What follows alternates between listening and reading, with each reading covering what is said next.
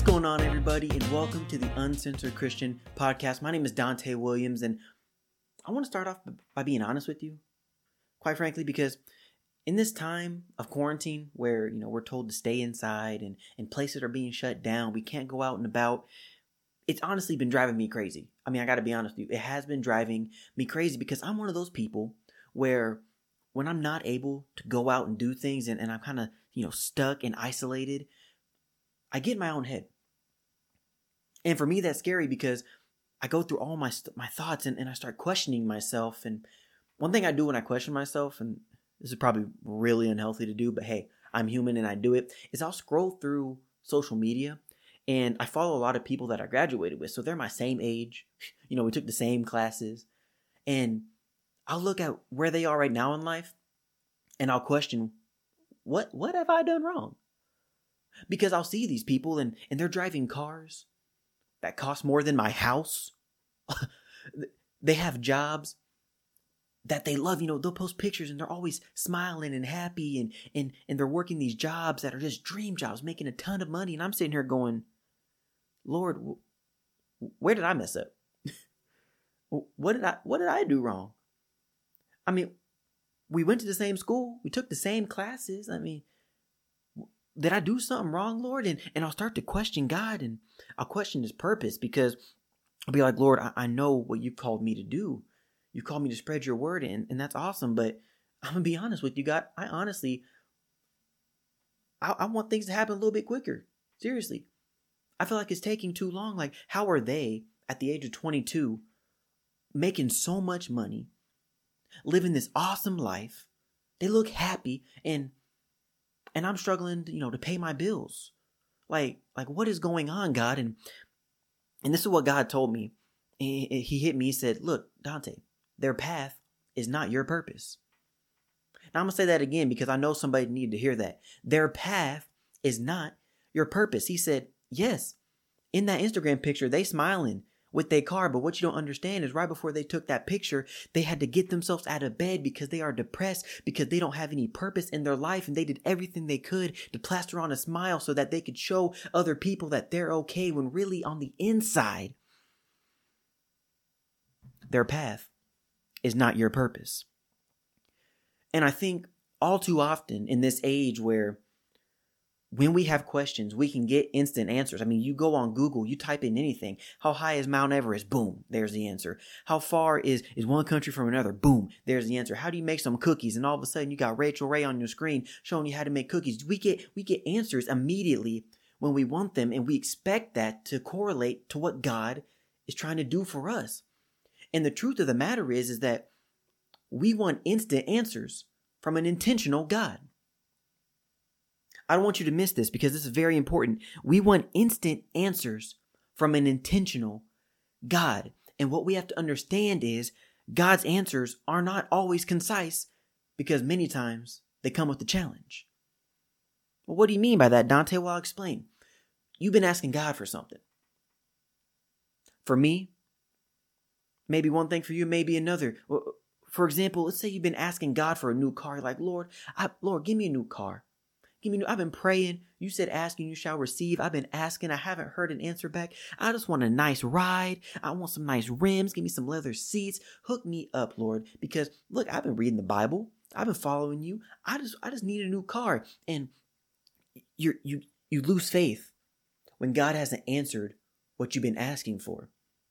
But what God is really trying to say is, I haven't given you a car yet, not because I can't, not because I don't love you, but because you're not ready. Because to be honest, I could give you a car right now. It could be nice. It could be tricked out, but you don't know how to save money to be able to afford the car that you're wanting to have. Oh. okay. Okay. But Lord, I've been praying for a new job. I'm unhappy where I'm at. I don't like it. I don't like the people I work with. I mean, I, I've just been praying for a new job. I want to make more money. Like, come on, Lord, hook. I've been praying. It's been a year now that I've been praying for a new job, and you haven't you haven't answered my prayer. And God's saying, look, you're not ready for a new job because the job that you're currently in, that I put you in, mind you, because you've been praying for that job, you wanted a different opportunity, and I gave you a different opportunity. You haven't been putting hundred percent in. You haven't been giving any effort. You haven't been putting in any effort to the job that I've already blessed you with, but you expect me to put you in something with more responsibility? I'm not going to set you up for failure. And what God wants us to see is that God will give us a great promise, but the path isn't always easy.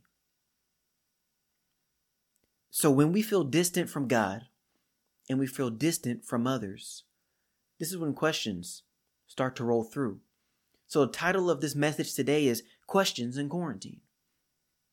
In this time of isolation, what have you been questioning God on? Now there there's people in the Bible that question God many, many times. And these people were the Israelites. And, and I'm going to get into Exodus because this is an amazing story. You're going to learn so much from this. So, God, at the beginning of Exodus, he recruits the MVP, Moses, MVP, most valuable prophet. And he, he tells Moses to tell this to the Israelites, who in, at this moment, they were slaves. They were enslaved to the evil, evil ruler Pharaoh in Egypt. And God says this in Exodus 6 6 through 8. Therefore, say to the children of Israel, I am the Lord. And I will bring you out from under the burdens of the Egyptians, and I will free you from their bondage. I wonder, what bondage are you believing that God will free you from? Is it a bondage of fear? I mean, I can understand it. Looking out at the news every day, maybe you are bound to fear at this moment in time. Maybe maybe you're bound to greed. Maybe you're going out and, and stocking up on supplies that you don't really need, and God's trying to free you from the bondage of greed so He can deliver you into grace, into a spirit of giving, so you can bless somebody else. And the scripture continues I will redeem and rescue you with an outstretched arm and with great acts of judgment against Egypt.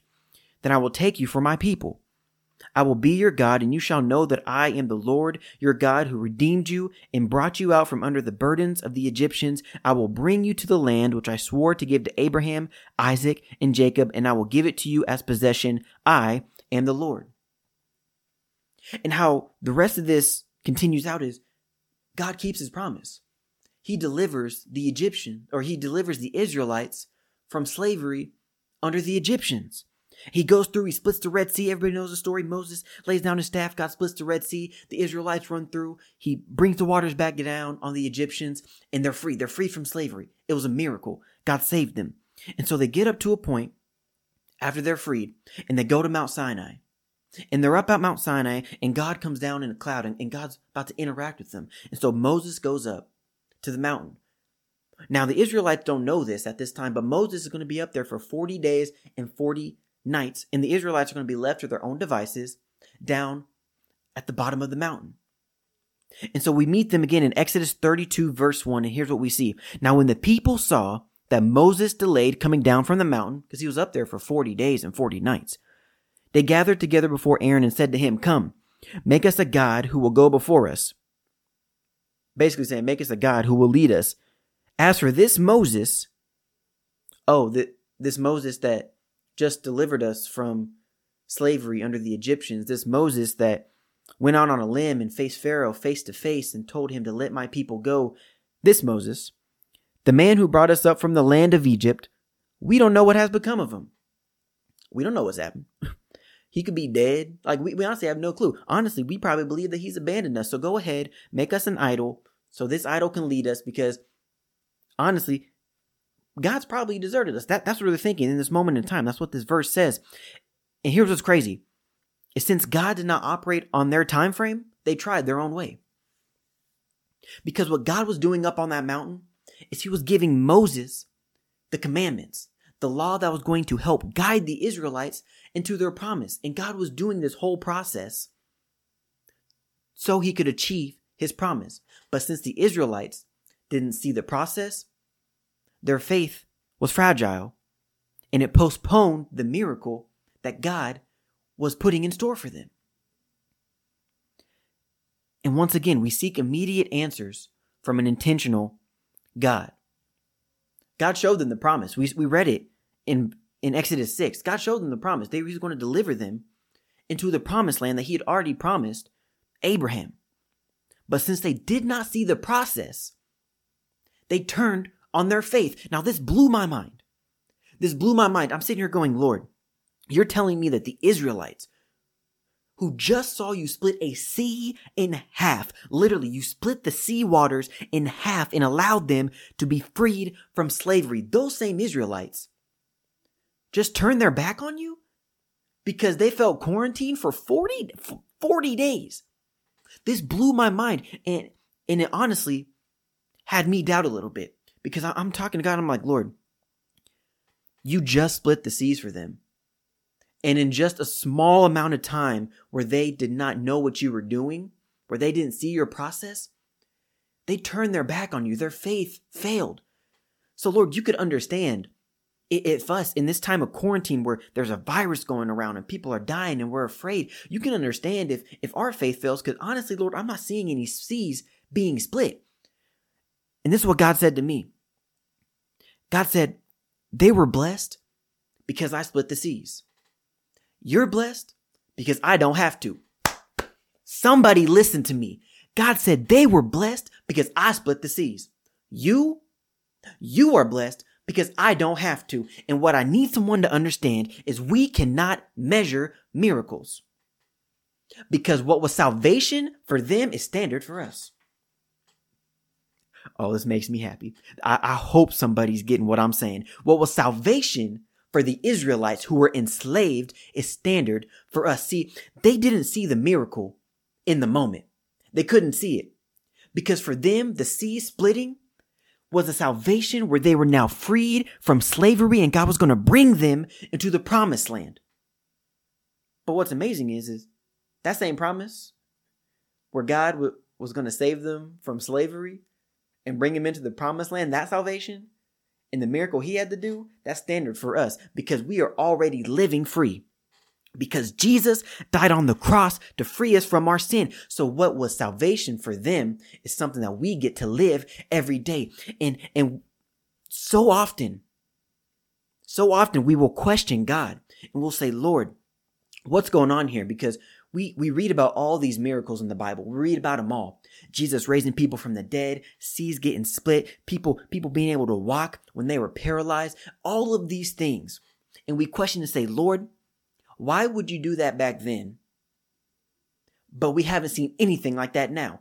I haven't seen any seas split before my eyes. And, and this is what God wants us to understand is that you cannot measure miracles because, because for them, that was a miracle everything that we see going on for them, those are miracles. And God's saying, look, you're blessed because I don't have to heal people who are afflicted and sick. Because I've equipped the people in today's day and age with the ability to use medicine, the ability to heal. The fact that something that afflicts us now we can go into the hospital with and they can give us a quick shot and we're healed within a week. The fact that we can do that now because back then Something like that would have killed him easily. God's blessed us with the miracle. The fact that we have a device in our hand, the fact that I'm able to read off a device like this, that I can literally connect to anybody in the world, that I can get answers immediately, that I can be plugged in to everything that is happening. That is a miracle in itself. But since we are in the moment, it does not look like a miracle. It looks mundane. And God's trying to, to get a hold of us and say, you cannot measure miracles because we are living in one right now. And the Israelites struggle with this. They didn't see the miracle in their moment because they didn't know about 2 Corinthians 5 7, where it says, For we walk by faith, not by sight. They were walking by sight. They saw God split the seas, but they also saw that they lost sight of Moses for 40 days. So their faith failed. And this wasn't the first time that the Israelites or this wasn't the only time that the Israelites failed to trust in God.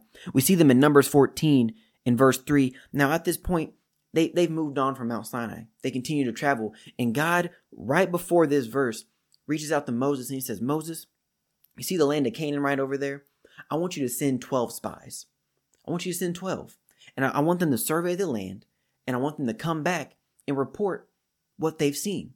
So Moses sends out these 12 spies, and, and the 12 spies come back, and 10 of them don't have faith in what God is doing because they don't see the process. They don't see the process, so they're losing faith. And, and they come back and and they have a message of fear. And they're like, yo, yeah, there's some good food here and stuff, but but the people there, they got armies. And that army's gonna wipe us out. It's going to wipe us out. And so the people in Numbers 14 and verse 3 say, Why is the Lord bringing us into this land? Mm. Have you ever questioned God when He's bringing you into the promise?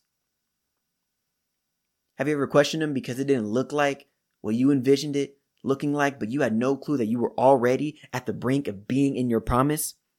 Mm. They said, Why is the Lord bringing us into this land to fall by the sword? Our wives and our little ones will become a prey. Would it not be better for us to go back to Egypt? Oh, now that's a slap in the face. Would it not be better for us to go back to Egypt? Oh, you're talking about the land of Egypt where God just delivered you from slavery. Oh, you're talking, no, that's the Egypt you're talking. You're talking about the Egypt where Pharaoh had you throw your newborn sons into a river. Oh, that's the Egypt that you're wanting to go back to? And they said to one another, let us choose a leader. So forget about Moses. Let us choose a leader and go back to Egypt. I wonder, what has God delivered you from?